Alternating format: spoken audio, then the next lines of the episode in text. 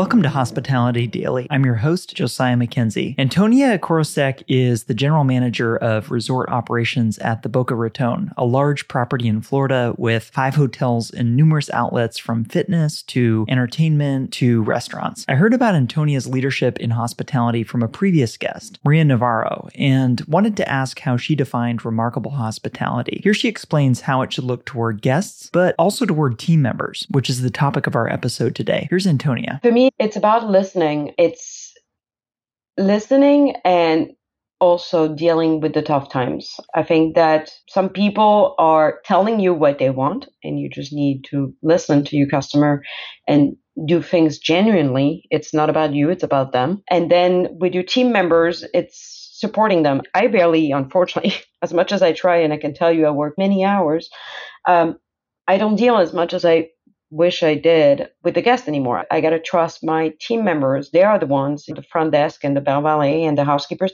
They're the one who deal with 100% of the team. With the guests, they're the one who are going to make the difference. So if they have the support, if they know what they can do and not do and be trained properly, which is my job, then the rest come naturally. Uh, I think one of my biggest rule is don't lie to me. Tell me the truth and I always support you. I will never make someone go back on their words. If they say something, I will always support them, but they got to trust you. And that's not always easy because you can have individ- individuals that do large mistakes and you're going to have to explain to them it's okay, but then hold them accountable in the future. Don't make your team members do anything that you wouldn't do yourself. I think mm-hmm. that we always say lead by example and etc. I absolutely embrace that phrase and it's hard because as a leader, you also have to be careful that you don't forget to do your part of the job, right? But the, you can do the best at your job if they know what to do. And, and it's not always about knowing what to do, but knowing that you're not too good to do something.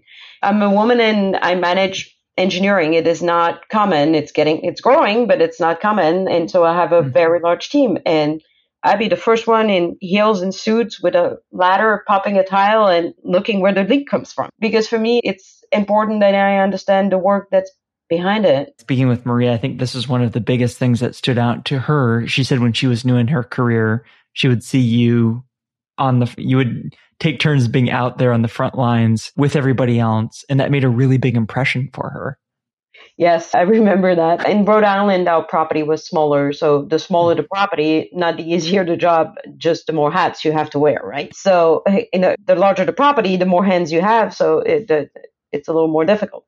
So we had crunch team and every one of our managers, that was part of our rules. You got to pick up a second job or something that you like to do because there will be crunch time and all our jobs is to support the line staff, the one that are handling the guests. I always made sure that each manager's either you could help with the bell valet by parking a car or carrying luggage. So you had to learn all those standards.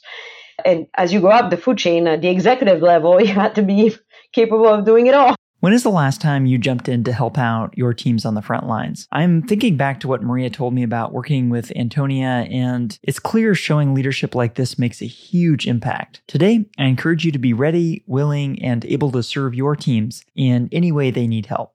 Hospitality Daily is brought to you by HotelOperations.com, a website that shows you how to empower your teams to deliver results. I just published a guide that shows how you can use LinkedIn to attract talent, tell your story, and create opportunities. Check it out at HotelOperations.com. I'm also working on another project that might interest you. People often ask me what technology they should use to run their hospitality business. It's hard to know which of the many different property management systems is best. Rather than answering this question myself, I want you to hear the experiences of others. So I'm creating an independent guide with and for hotel operators about this. If you're interested, you can learn more and request early access at propertymanagementsystems.com. Again, that's one word propertymanagementsystems.com. And that's it. If you enjoyed this episode, please consider sharing it with a friend or colleague. If you have any feedback, I'd love to hear from you. You can email me editor at hospitalitydaily.com. Thanks for listening, and I'll see you next time.